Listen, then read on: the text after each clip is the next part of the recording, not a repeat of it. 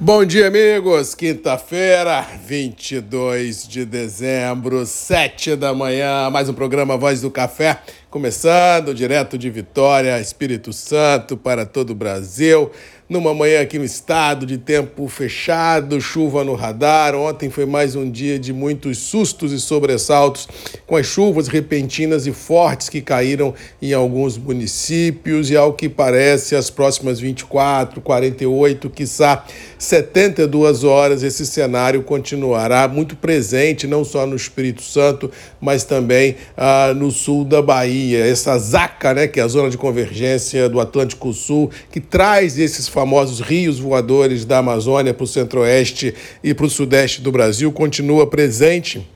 no radar e isso vai fazer com que a gente tenha esse cenário climático perdurando pelos próximos dias, trazendo, infelizmente, prejuízos a campo ah, e às cidades. As notícias aqui do Espírito Santo, na área rural, são muito complicadas, principalmente no que se refere à logística e com a dificuldade muito grande de solução, porque quando você fala em logística, não existe ah, uma varinha de condão que você possa bater lá e resolver o problema do dia para a noite. Ah, ainda mais em final de governo, estradas estradas federais que precisam de recursos do DENIT, realmente deixa a situação muito complexa e até você se locomover pelo Estado levando ajuda não é simples, porque você tem uma série de obstáculos que tem que ser sobrepostos nessa leva de ajuda ao interior. Ou seja, é uma situação muito complicada e que, ao que parece, o clima está indicando, poderá continuar a ficar complicada nos próximos dias e, ao que parece,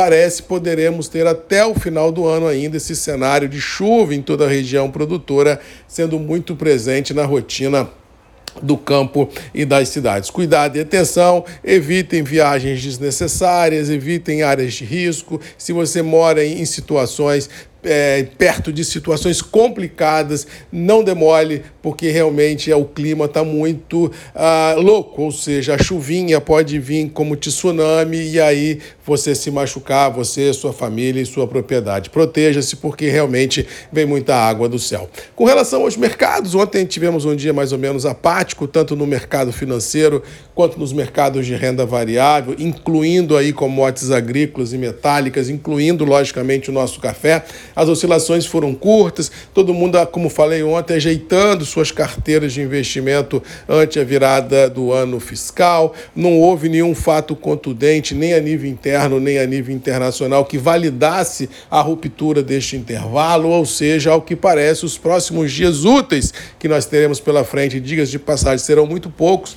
até o final do ano, deverão ser marcados por essa letargia mercadológica e assim, para quem pode já curtir as férias, já é um bom momento, porque nos próximos dias nada acontecerá de, fora, de forma é, inesperada ou contundente, salvo, é claro, um fato novo de grandes proporções. Tirando isso, eu acho que o feijão com arroz prevalece e as mesmices do mercado também. Preços internos do café, não precisa dizer, não tem nada, não tem comprador nem vendedor, mas as indicações que tem de alguns negócios pontuais são os mesmos que eram alguns dias atrás, independente da volatilidade de bolsa e dólar, e assim deva continuar a ser nos próximos dias, e nós adentraremos o 23 com as mesmas bases de preços praticadas, é, essa é a minha expectativa, e pelas verdades das quais eu acredito, vamos ter mais um ano de 23 pela frente, ah, com recheado de grandes emoções, de grandes perguntas, de poucas respostas, mas acho que o pior momento para os mercados cafeeiros já ficou para trás. Acho que vamos ter um 23 de consolidação do atual intervalo mercadológico e dependendo dos desdobramentos climáticos em cima de regiões produtoras, a gente pode ter níveis de preços um pouquinho melhores. Mas produtor, sempre lembrando a velha máxima que eu sempre digo, produtor tem que vender em canal de alta, produtor tem, de, tem que diluir riscos, produtor tem que criar fluxo financeiro para quando o mercado lhe for adverso, que geralmente acontece isso, você ter tranquilidade de enfrentar o momento e com certeza esperar uma outra janela de oportunidade, porque elas sempre aparecem e sempre trazem bons ventos ao nosso setor. No mais, vamos ficando por aqui, desejando a todos uma boa quinta-feira. Ainda não vou desejar um Feliz Natal, porque amanhã, às 7 horas, aí sim eu estarei aqui para passar nossas informações da semana e desejar a todos vocês o nosso Feliz Natal. Então pode me esperar amanhã, 7 horas, eu e você temos um encontro marcado aqui nos grupos e redes MM, ponto de encontro de todos nós. Beijo, um abraço, fiquem com Deus e até amanhã. Tchau!